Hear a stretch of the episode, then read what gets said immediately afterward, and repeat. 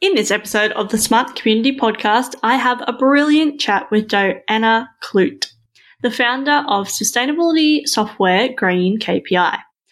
Johanna tells us about her background as a pilot, plus how an illness and her mission of making the world a better place for her nephew led to her career as a sustainability consultant. We discuss what sustainability is, why smart cities and smart communities are so important in this, and how Johanna sees Australia embracing these concepts. Johanna and I then discuss the project she's been working on and how Green KPI came to be.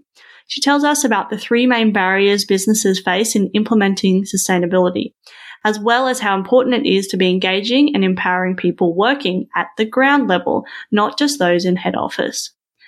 We explore making sustainability accessible and the need for small to medium enterprise to be included in this, plus the three pronged approach to sustainability integrating across customer, business, and the government.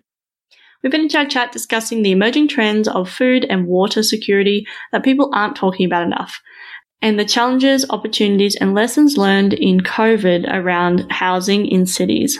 As always, we hope you enjoy listening to this episode as much as we enjoyed making it. Welcome to the smart community. Smart regions, smart towns, and smart cities. It's where we live, work, and play. With smart communities, the future starts today. Big data, smart mobility, emerging trends galore. The Smart Community Podcast is what you're looking for. Hello, Johanna. How are you today? Hi, Zoe. I'm great. And you? I am fabulous and I am so excited to talk to you today. So let's jump straight in. And can you tell us about your background and what you're passionate about? Ah, well, my background is um, my first career was as a, um, a pilot. I was started off as a bush pilot flying around Arnhem Land and then I uh, graduated to 747s flying for Qantas. I was there for 12 years until I was hit by a virus. And these viruses, yes, they're nasty things. Uh, it uh, impacted my inner ear, and when your inner ear doesn't work so well, your balance goes out the window, as a few other things do. And um, I lost my medical. So um, I was out of action for a while because I was pretty sick with it. And um, about the time I was, you know, ready to come back and find a new career, and, and, and you know, and I really do like to be passionate about what I'm working in because you know, life is work, work is life. Uh, my brother uh, had his first son, and uh, I looked into those babies' eyes and I went, Well, Auntie Joe, you have to do something about this because this lad is going to grow up into a world that's going to be so much different than the one I had. You know, I had, um, I never had to think of food security. I didn't have to think about climate change and everything associated with it, uh, resource depletion. Uh, these things just didn't come up, but in the next 20 years, they will definitely be coming up. And uh, when he's 20, he's going to say, Auntie Joe, what did you do about this? And I need to be able to give him that, that answer. And that's what I'm passionate about is my report card and when he turns 20. Yeah, wow. So how old is he now? 11. 11. Wow. Oh, no, he's just turned 12. Just turned oh, 12. Wow. Yeah, so I'm 12 years into my mission. I've only got eight years now. That's so exciting. We're going to jump into your mission, but let's first go back to smart communities and mm-hmm. Tell us what sparked your interest in this smart community space.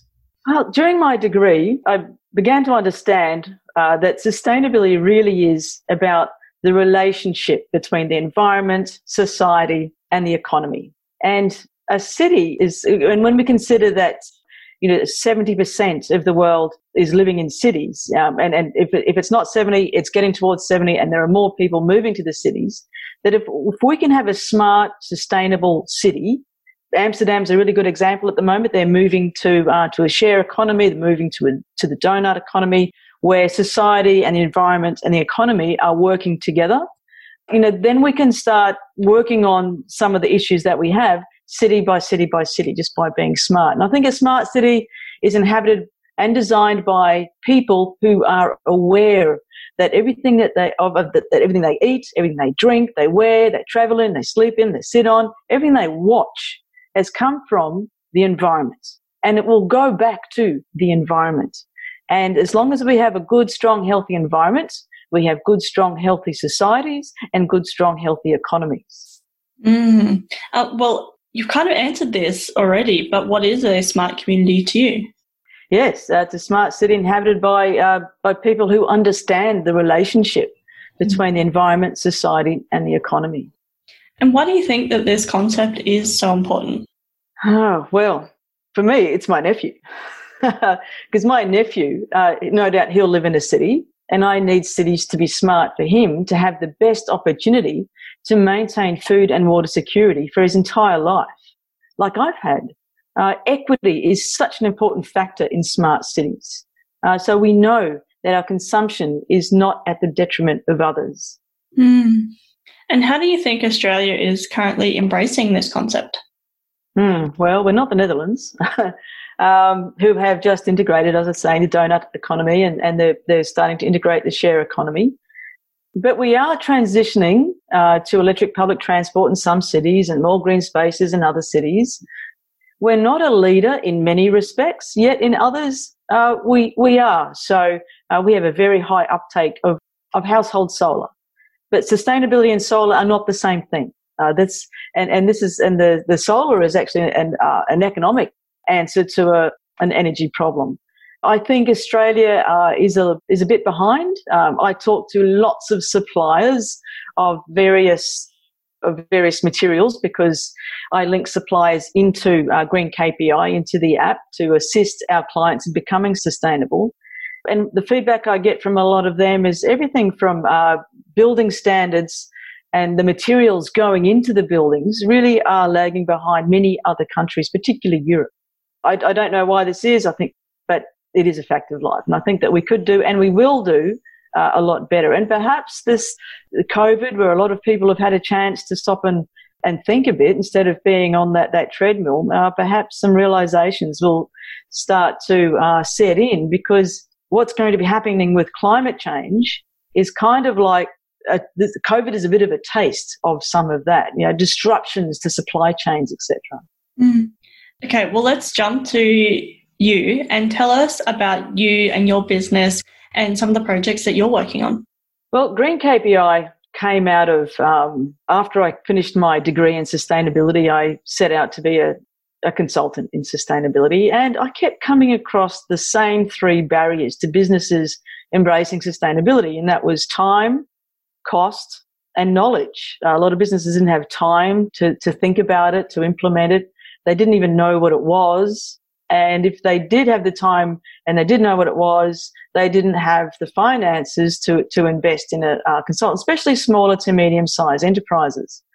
And I found with the larger enterprises, when they were engaging sustainability, it was very much about the head office. It was a, it was a top heavy concept. So if you went to a store, a chain store in particular, and you asked the people on the ground, what is your company doing about sustainability? They, their answer was inevitably, oh, that's a head office thing. It had nothing to do with them. And sometimes it might be, oh, yeah, we give to charity. Uh, we support the local football team. That's not really sustainability. That's not really what it's about. Uh, so I wanted something that brought head office, um, that connected head office with the people working at the shop floor, so to speak, uh, that gave true staff engagement. And I wanted something that broke down those barriers of time, cost, and knowledge.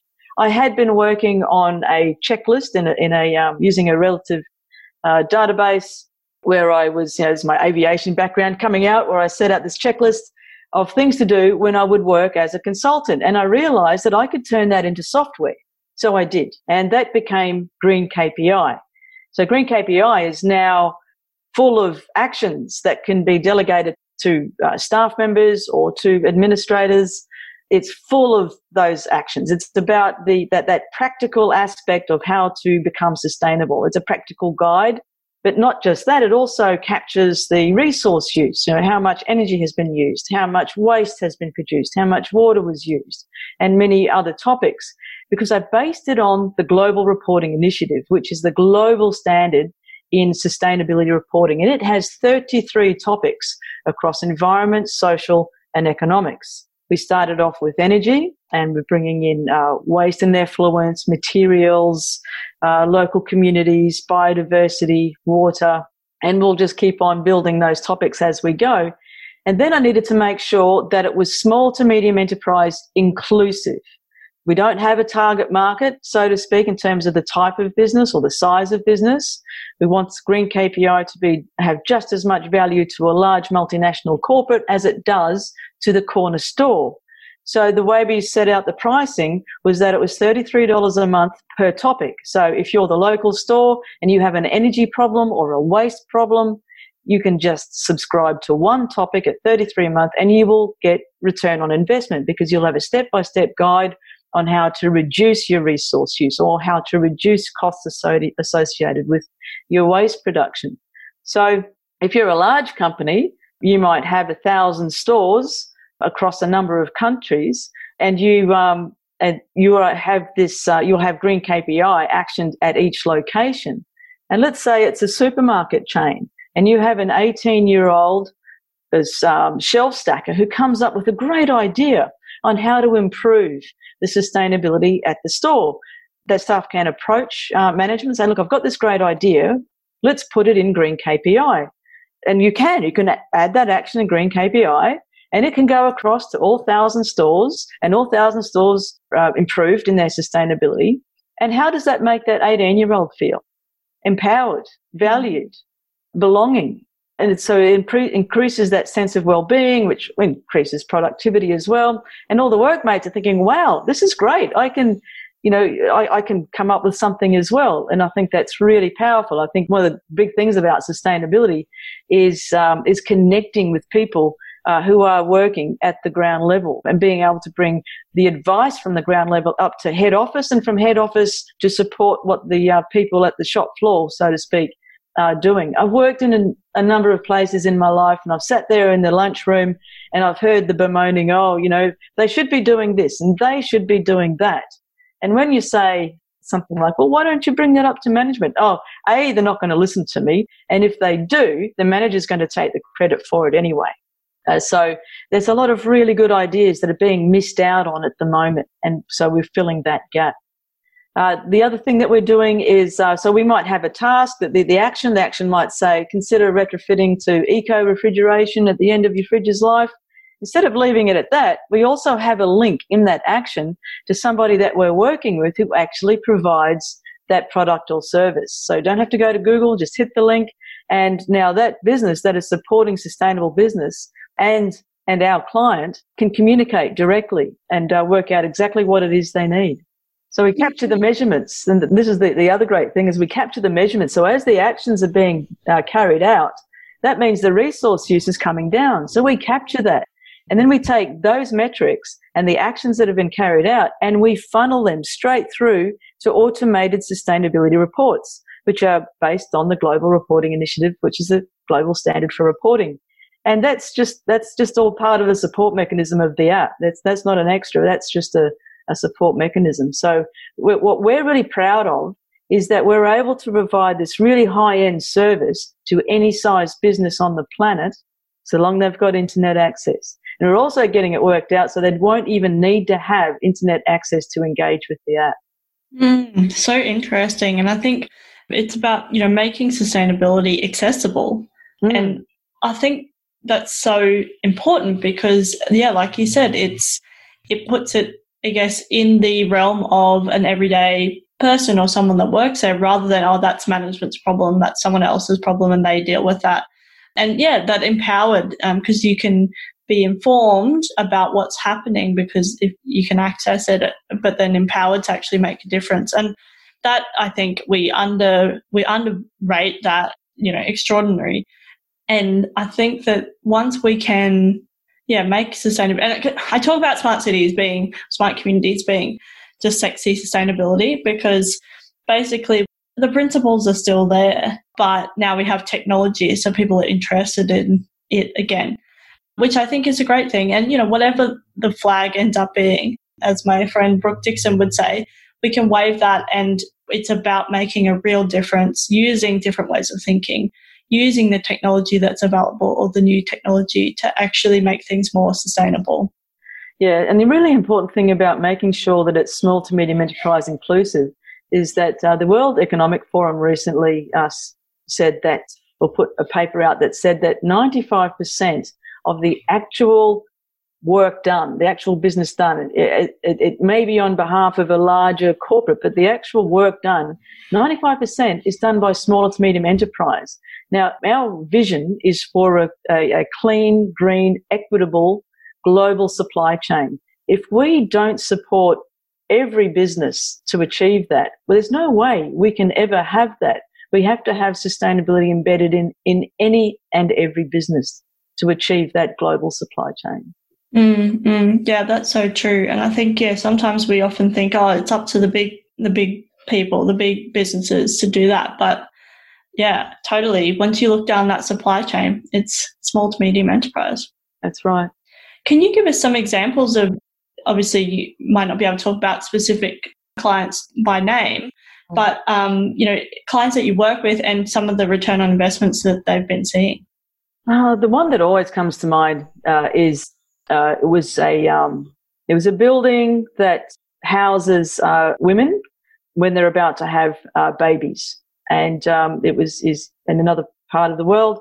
And so in there that they had a commercial kitchen, they had uh, rooms. It was it was kind of like a, I guess you could say like a, um, a nursing home to some extent. Uh, so they because they had the the kitchen, they had a lot of food waste. They had a small shop there, so they had um, you know, drinks, so drink containers, etc. They had air conditioning, and um, that there were lots of televisions, small fridges, all those sorts of things. And um, they also had solar installed. They weren't monitoring the solar, so they didn't know how well it was working. Uh, they didn't have composting in place, so they were paying by weight and volume for all of their waste. They didn't have recycling, they didn't have good management over the use of the air conditioning, and it was turned down at 18 degrees instead of sitting at um, 24.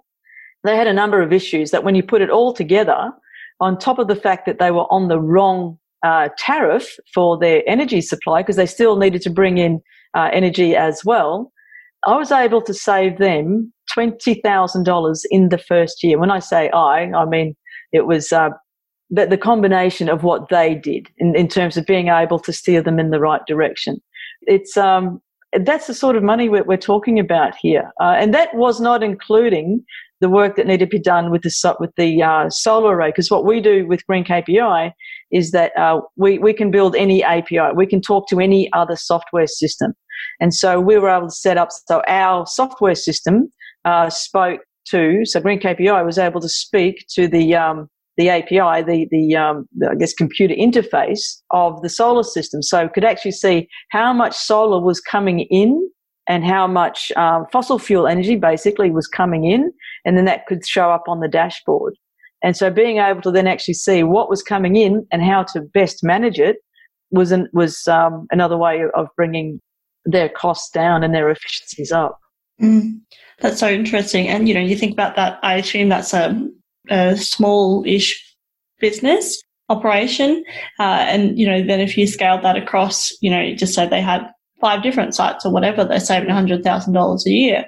But also, you know, you scale that to a local council or something like that, if they can reduce even one, two, five percent, the savings could be hundreds of thousands, if not millions, depending. You know, if we're just talking dollars, let alone the emissions and even just the increase in education um, that then they'll then people will take back to their houses, you know, their homes, and then all those things as well. I've experienced that. Uh, so when I when I uh, give a follow up phone call from time to time, and people have started carrying out the actions, uh, it's like light bulbs are going off. And just the most common thing I hear is, "I do that at home now." It's just an awareness that needs to be built, just a mindfulness about how we manage our resources. Mm. Yeah, no, I agree. And I think that really leads nicely into the next question I want to ask you, which is about integration. You know, how do we make sustainability an integrated part of our decision making, you know, across different disciplines, government, industries, mm. community?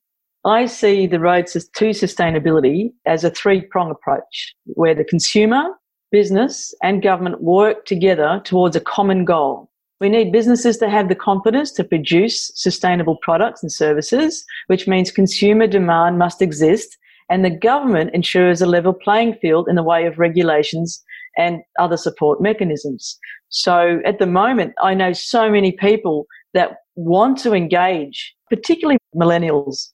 The demand is there, but the supply isn't.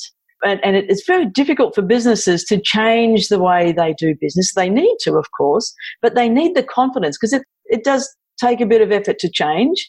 And the confidence can only come by uh, consumer demand saying, being very clear about the fact that they want the change and also for government supporting them to make the change. And then I guess, I guess the consumer is also a voter. So the, the, the, consumer, the voter, needs to vote for governments. They're saying, yes, this is what we want to do. We want to support sustainability. We want to support our businesses to transition into being sustainable.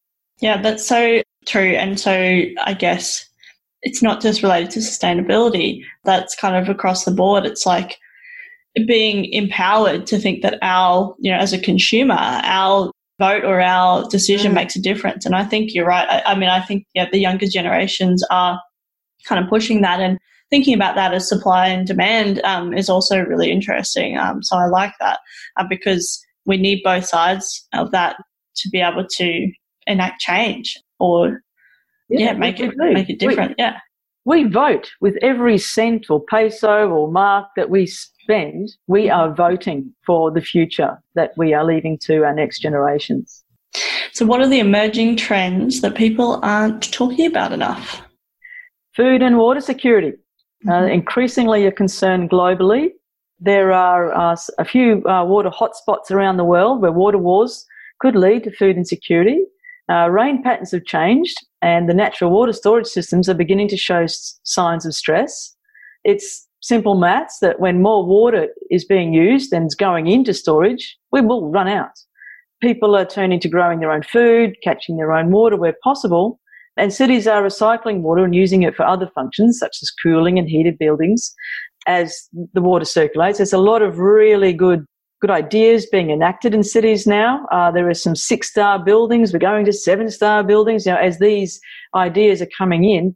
But the idea of you know hu- humans, it's very difficult for us to be able to see a really big problem that's too far in the future. Uh, but the people who are studying these things, uh, they're really worried. You know, the, the problem is there. I don't know of many water storages around the world, you know, the underground water storages that are actually going up. And that's for a number of reasons. And that's because the, uh, yes, the rain patterns are changing with climate change. The ground surfaces have changed a lot. They're not sponges anymore. There's a lot of hard surfaces, so it can't sink in. It just runs off into the ocean. Uh, so that's just two very simple uh, reasons why. Mm-hmm. Uh, so the, the water cycle is, is stressed. It's, it's not just to say that it's not the same amount of water, but what we're getting also now is with climate change, with this extra one degree of temperature, so the air is one degree warmer, and warm air holds more moisture. So if you think back 30 years ago, how often did you hear the term flash flooding compared to now? Now what happens is that when that water does let go, there's a lot more water being held up in the atmosphere than there was before. So when it comes down, it comes down in torrents. And it's just so much harder for when that water comes down so hard and fast, so much at once, onto the change services for that water to get back into the water storages. And then, of course, the water that is being stored is being, being used at a much greater rate because of, you know, irrigation mostly and some of it for, you know, other commercial purposes as well. Mm, mm. Yeah, so interesting. And 30 years ago. I just turned 30, so I can't answer that question. Sorry. yeah, but even 20 years ago, you know, the, the, the totally. flooding is, is, is, you know, you hear the number of villages being wiped out because it was a big landslide. Well, that's because of the huge amount of water that is now, just locally, you know, in Queensland, there's um, mm. not so much where I am here in far north Queensland, but Brisbane, flash flooding issues are, are much more than they were a couple of decades ago. Mm, so interesting. And I think we'll see, well, I'm hoping that we'll see a lot of change after we move out of COVID, then hopefully an increased amount of, I guess, focus on sustainability and some of these issues because COVID has kind of looked at or exposed digital divide and that type of thing, which um, isn't super related, but also, you know, supply chain, mm. supply chain issues. And obviously there's going to be lots of research still occurring the scientists that are the researching, you know, the climate change and all those things to, to really talk and they'll be able to now talk about the times where we did go into a less travel, less production, all those type of things. So yeah.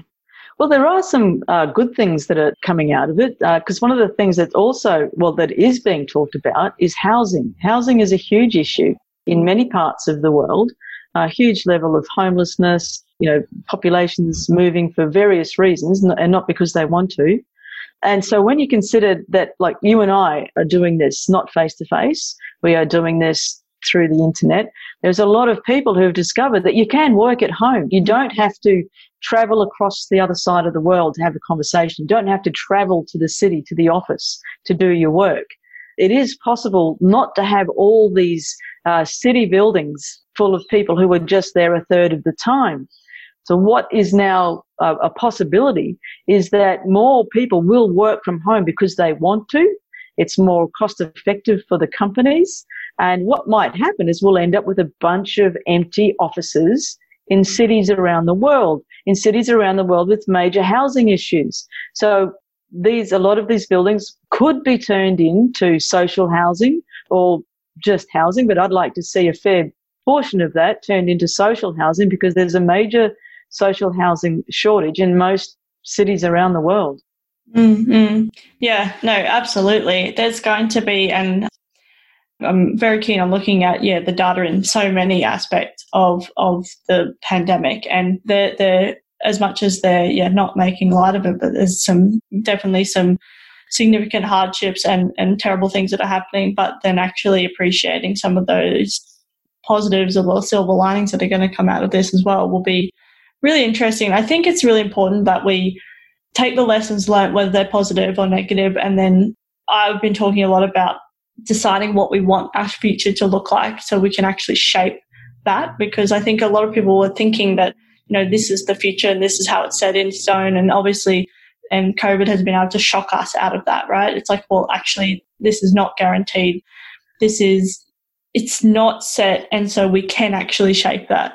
And then what do we want? What do we want to take from this time? What do we want to leave behind? What do we hope that we never have to think about again? But maybe we do.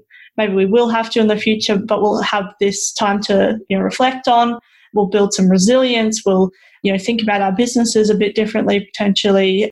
We'll be more robust going into the future. So yeah, it will be really interesting. Yes, it would be a, a waste of an awful situation to not try and find some silver linings. It's been great to speak with you. I've really enjoyed our conversation. And, you know, we had a conversation last week and this has been, and I just needed, you know, had to get you on the podcast to talk about it. So thank you so much for coming onto the podcast. It's been great.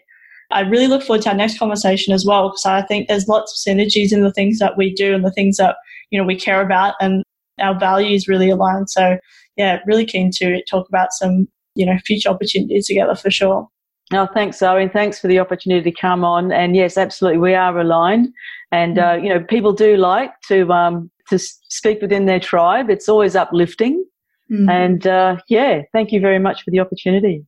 I just have one last question, which is how can people connect with you? Uh, you can search uh, Green KPI uh, or find me on LinkedIn, Johanna Kloot, K L O O T. Excellent. We'll put the links in the show notes so people can click away and find you. Thank you again for coming onto the podcast. And yes, I really sincerely look forward to our next conversation. And, you know, it'll be probably remote for a long time, but that's fine. I'm quite enjoying just the leveling of the playing field if we do have connectivity and we do have the internet that, you know, we can continue to connect globally without traveling to the other side of the world or far north Queensland in your case. Yes, it's it's good. It's certainly allowed me to work from home, so I'm back home in paradise and loving it. Yep. Yeah, me too. Okay, well, we'll wrap it up there. It was great to talk to you again, and um, yeah, we'll talk soon. Thank you. Bye. Thanks. Bye.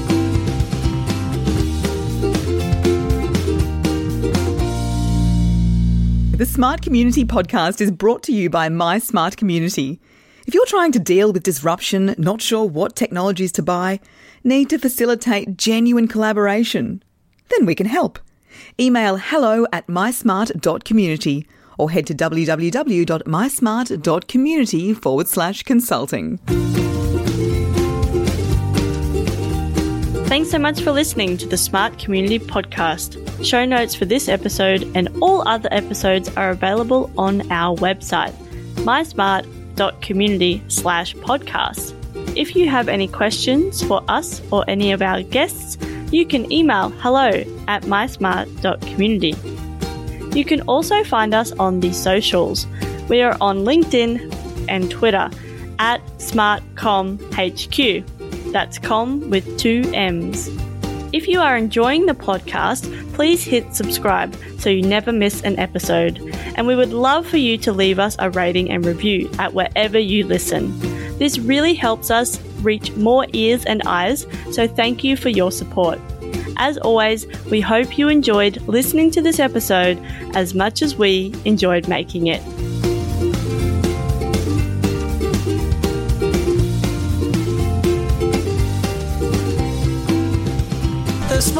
Community Podcast is what you're looking for.